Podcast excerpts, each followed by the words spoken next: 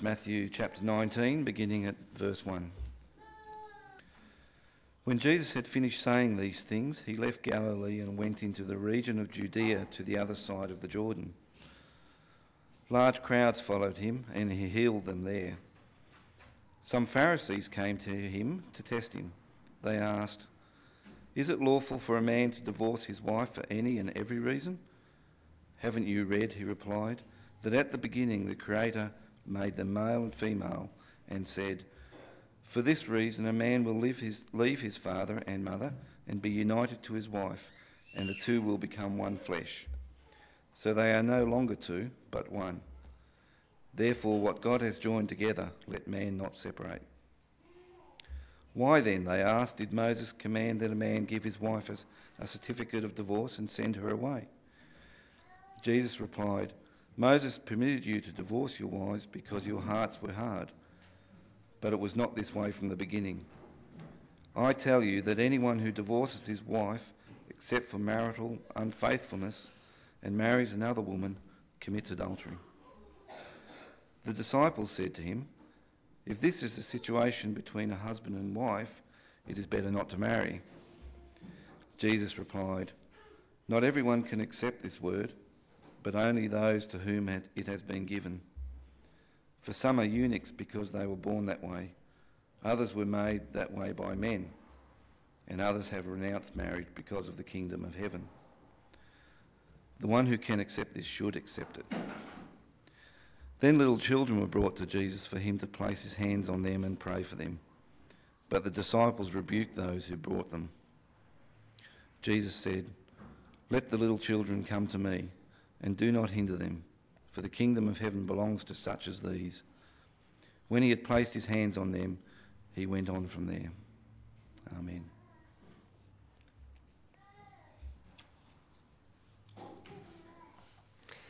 Father in heaven, thank you for the time that we have now. Please help us to uh, think carefully about what your word teaches us about this topic of divorce and uh, the values that you have in your kingdom. And we pray that you would help us uh, to concentrate and to grow in response uh, to this teaching and to increase our, our clearness in our thinking on it and our trust in you would grow as a result of that. We pray for these things in Jesus' name. Amen. One of the advantages of the information revolution is that statistics are pretty easy to get your hands on. You might have noticed that if you've um, ever looked up Google to get on the Australian Bureau of Statistics website. Uh, and when I did that recently to look up uh, some statistics on divorce, I was mildly surprised by what I discovered. Apparently, 33% of all marriages uh, from 2000 to 2002 could be expected to end in divorce. And that's actually up from uh, 1985 to 1987, where it was about 28% of marriages could be expected to end in divorce. So, in short, that, what they're saying is uh, for Australian society, close to one in three marriages will probably finish. I say I was only mildly surprised by those statistics because, with, with a statistic like that, uh, it seemed to reflect my experience of being in contact with a whole lot of people whose lives are affected by divorce. And if you think about the number of people that you know that have been affected by divorce, you might also be um, not so surprised as well. Personally speaking, uh, I'm a child of parents who've divorced only seven years ago when Helen, our firstborn, was born. Uh, my parents separated, and I think a couple of years later they are divorced, and so yeah, that's something which I've experienced a fair bit of sadness with and quite a few tears over the years as well. But the sort of sorrow that I've experienced in relation to my parents' um, situation and divorce uh, is still probably nothing compared to the people who are personally involved in a broken marriage and the extent of the grief that's in those situations. So I don't want to diminish or depreciate the seriousness for those people who have been involved in a divorce uh, directly. But as Christians, as disciples of the Lord Jesus Christ, questions that we ought to grapple with are what are we to make of marriage? Is it, is it so special that it's worth preserving? Or is it an institution that's uh, on its way out and not worth even worrying about salvaging? And what about our opinion of divorce? Is it even possible to come to a right view about divorce and remarriage in the context of so many complexities in human relationships? Well, opinions I've noticed on divorce are often pretty passionate, sometimes controversial and heated. And it seems that there's a, a, long history of controversy over this topic. Even 2,000 years ago, the Pharisees uh, come and try to get into it with Jesus as they uh, come to him on his way up to Jerusalem and they come to test him. We see that in uh, Matthew 19, verse 3. Some Pharisee came, Pharisees came to test him. They asked, Is it lawful for a man to divorce his wife for any and every reason? Well, what is their test going to prove? The answer is the way that Jesus answers would show them where he stood on questions about what is lawful and what is not lawful. And in this case, they want to see what's lawful about the topic of divorce. There were different schools amongst the Pharisees. Some held uh, fairly hardline views. They were from the Shammaite camp. Uh, and then there were people who held much more lenient views uh, about what's lawful and what's not. And those were from the Hillel school. To divorce his wife for every cause could serve as a, a fairly sweeping summary from the more lenient school, as you might have guessed. That's from the Hillel school. And from that point of view, people along those lines of thinking decided that uh, any number of ridiculous reasons could be advanced for a just divorce. In those days, there wasn't quite the bureaucracy that we've got now. Uh, getting a divorce was as simple as telling the person you're divorced, that's it, and giving the lady a certificate of divorce and putting her out. And from the commentators that I've read, the more lenient view of divorce uh, for any and every reason was a more popularly accepted kind of position. It seemed to give men more power uh, in, their, in their situations in marriages. But when Jesus comes to answer this question, is it lawful for a man to divorce his wife for any and every reason? He takes us back to the start, to the origins, where God's intentions for marriage and God's values for marriage are made clear, and Jesus affirms those. We'll see that in 19, verse 4. Haven't you read? He replied that at the beginning, the Creator made them male and female and said, For this reason, a man will leave his father and mother and be united to his wife, and the two will become one flesh. So they are no longer two, but one. Therefore, what God has joined together, let man not separate.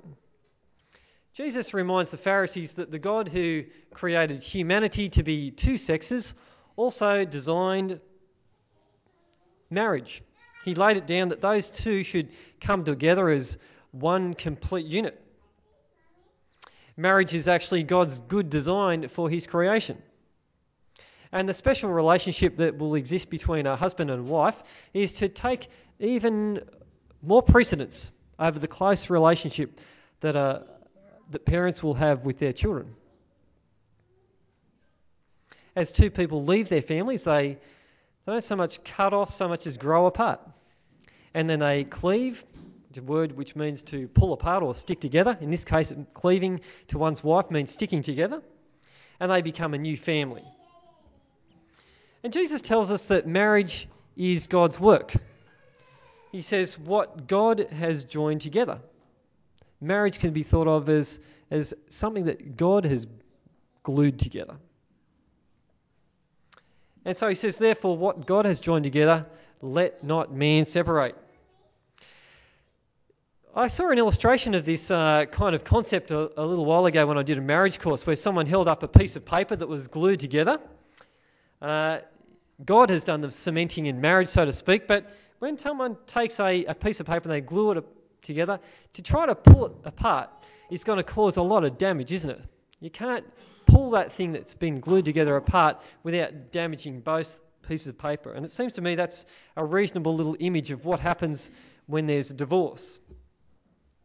Those of you who are familiar with uh, families that have ended in divorce will know that there is much sorrow in that process that leads up to divorce, in the divorcing process, and then for a long time afterwards. Jesus isn't saying that it's impossible uh, for people to separate what God's joined together, but he is saying it shouldn't happen. Human action to finish off what God's joined together is wrong. Divorce wasn't God's intention from the beginning. And yet, it's against these strong and very positive statements from Jesus about God's intentions for marriage to be a, permanent institution that the Pharisees think that they can counter what Jesus has got to say with a, another passage from the Bible. And they're thinking about Deuteronomy chapter 24, verses 1 to 4, which talks about sending a wife away with a certificate of divorce if, if the husband finds something indecent in her. And so in Matthew 19, verse 7, they, they challenge Jesus. Why then, they asked, did Moses command that a man give his wife a certificate of divorce and send her away? There, answer is that, Jesus. Well, in this debate, it's not so much the topic of whether divorce is legal or not that's under discussion. Uh, people accepted that divorce was legal, but they did haggle about the grounds of divorce. And some of the reason why they were fighting so hard to work out whether things were just divorces or not, legal divorces, uh, was because if they were unjust divorce, uh, they'd have to pay back the dowry, the, the bride price. But if they got a, a, uh, a legal divorce, that, that wasn't the case. That was some of the ancient Near Eastern background to this. Well, Jesus goes on to address this controversy and says in Matthew 19, verse 8, Jesus replied, Moses permitted you to divorce your wives because your hearts were hard, but it was not this way from the beginning. Jesus already endorsed God's good intentions for marriage and the design for it to be permanent. But now he reminds the Pharisees that the divorce law wasn't so much commanded, as they like to put it, so much as saying it was permitted. The divorce law wasn't a sign of uh, God's great approval on divorce, that it was somehow a wonderful blessing. Jesus says the divorce law was a sign of sinful hard hearts hard hearts towards God. In the, in the Old Testament, Pharaoh was held up as someone who, who hardened his heart towards God. Uh, he was an example of a hard hearted man. And the Bible tells us that we can harden our hearts towards God as well. And it's these hard hearts which Jesus uh, gives as the reason for a divorce law. For in the Old Testament, divorce was practiced in any case. People did divorce their spouses, marriages ended, but the divorce law became a way of regulating what was happening so that people got protected. It didn't necessarily endorse divorce so much as just regulate or manage how it should happen. So the wife received a certificate of divorce, uh, presumably to show that she's no longer married, and in that society was able to remarry. So according to Jesus, divorce was permitted as a form of damage control when people ended their marriages. But against those people who would say that, uh, along the very lenient view of what's lawful, it's lawful for divorce on for any and every reason. Jesus makes the following pronouncement against that kind of lenient approach to divorce. I tell you in verse 9 that anyone who divorces his wife except for marital unfaithfulness, and marries another woman, commits adultery. So, for the men who wanted to reject God's intentions for marriage, those who wanted to dodge their responsibility to look after their wife, those who thought they could just uh, simply take a woman, have her for a while, and then simply tell her she's divorced, write out a certificate, and put her out on the street when it suited them, and then go and do that again with somebody else, and again, and again, it's against that kind of practice that Jesus takes a stand and says, no. That kind of contempt for marriage and divorce is not lawful. In fact, it's that kind of approach to marriage which means the next these kinds of divorces were phony ones. And so if there's no marital unfaithfulness and they're just being uh, divorced for any and every reason, that's a, that's a phony divorce. And the ensuing marriages, Jesus counts as adulterous ones. I think this context really helps us to appreciate Jesus' strong language um, about situations of divorce. We can see that he's reacting against a very lenient view where uh, people aren't upholding the spirit of marriage and divorce as God set it down. But however, this um, passage is not all there is to be said uh, from God's word about the topic of divorce. For example, Paul also speaks about the state of a believer's marriage if their unbelieving spouse leaves them. We see that in 1 Corinthians chapter 7 verse 15. This is what Paul writes. He says, "But if the unbeliever leaves, let him do so. A believing man or woman is not bound in such circumstances. God has called us to live at peace, in peace." In this part of the Bible that Paul's dealing with, people might have become Christians, perhaps one partner, one spouse, and maybe not the other.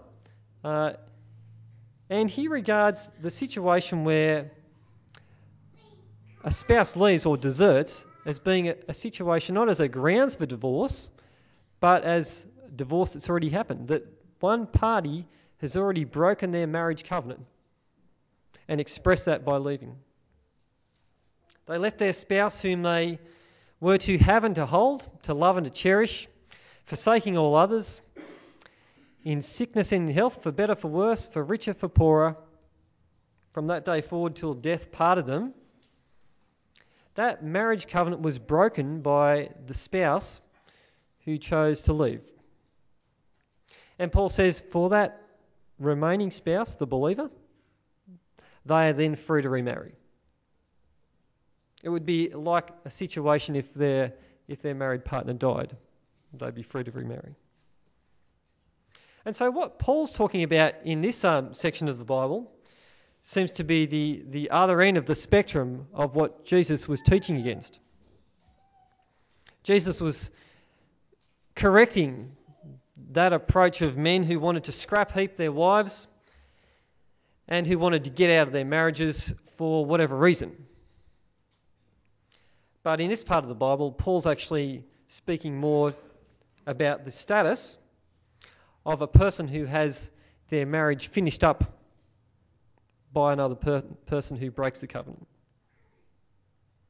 And there are situations where people do break their marriage covenants. Far from loving their spouse, some people inflict severe abuse on their spouse.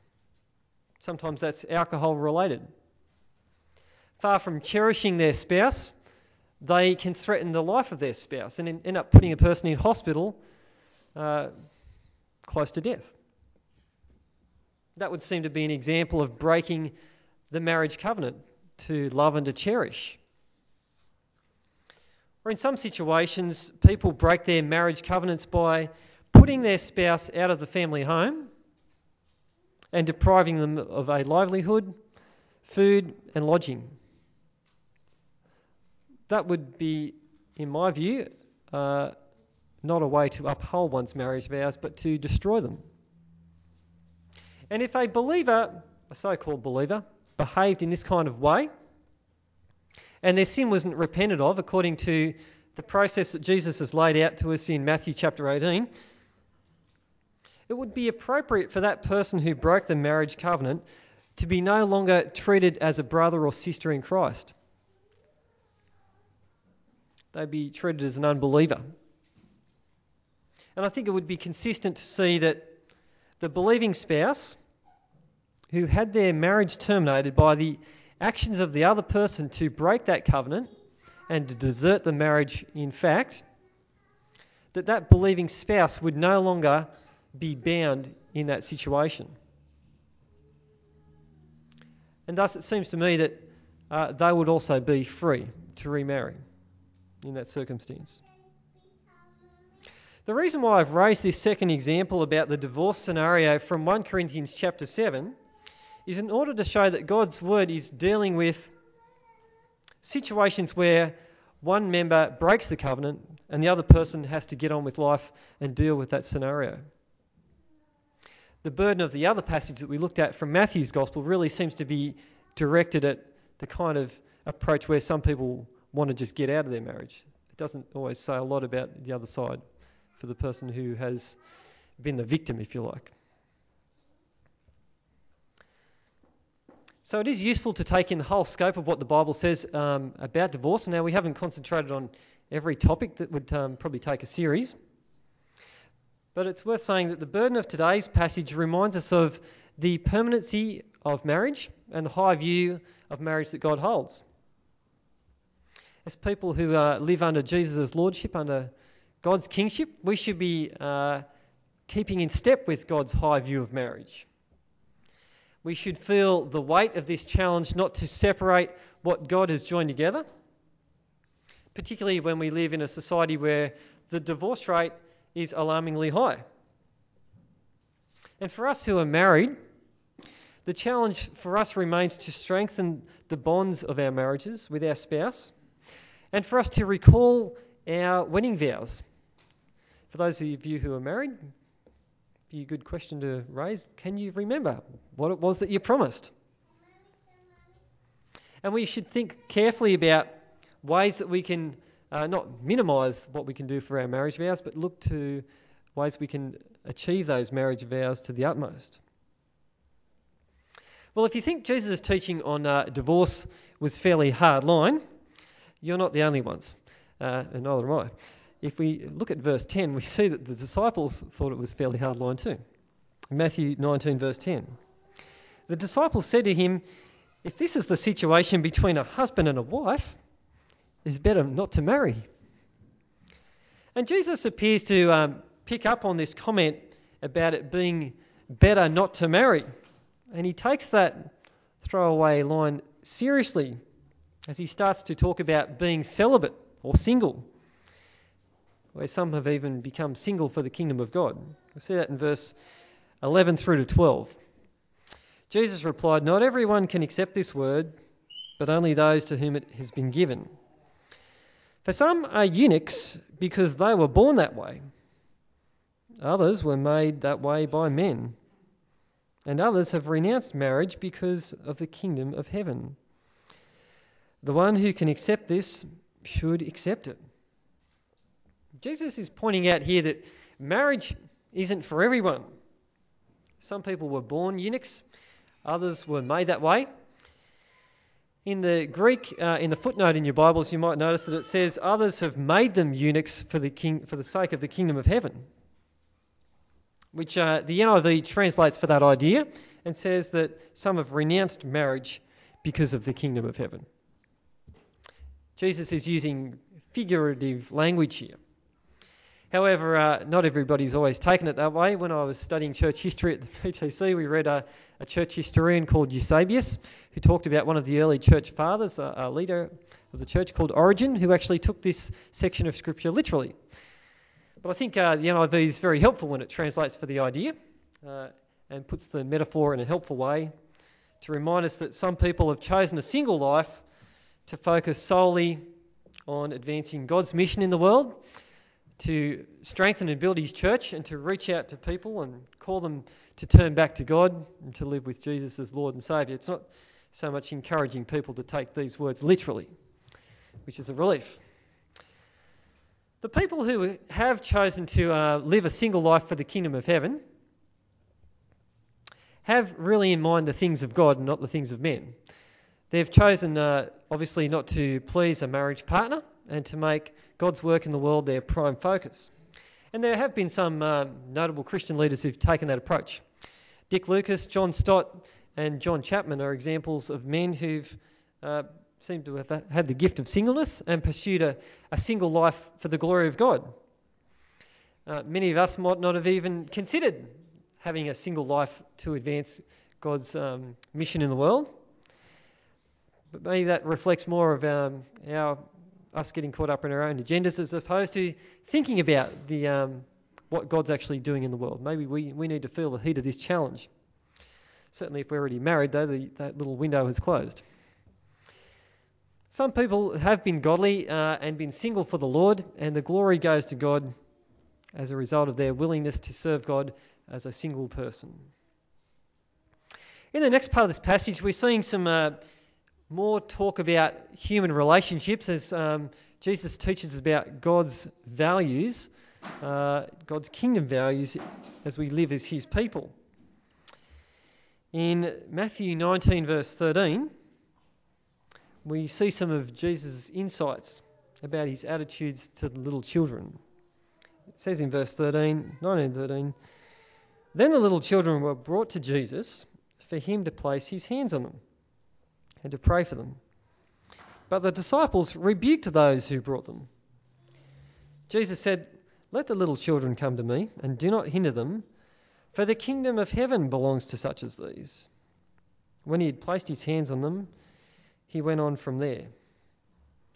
In this scenario, we, we get the picture that the, the disciples probably thought that the kids were getting in the way. And so they rebuked the people that were bringing these little kids to Jesus. But they failed to draw the same conclusion about the importance of the children uh, to what Jesus drew. Jesus says, The kingdom of heaven belongs to such as these. These children, in a sense, are a, a model of whom the kingdom belongs to those who love Jesus, who want to be with Jesus, who trust Him. These are the people that will be belonging in His kingdom. And we get a picture of the value that Jesus, uh, a change of the values, I suppose, that Jesus brings into the world, where in that society, children were, you know, fairly low on the pecking order. They were bottom feeders, as they say, in the, in the social world. They didn't have much to offer in terms of power or wealth, they were, they were dependents.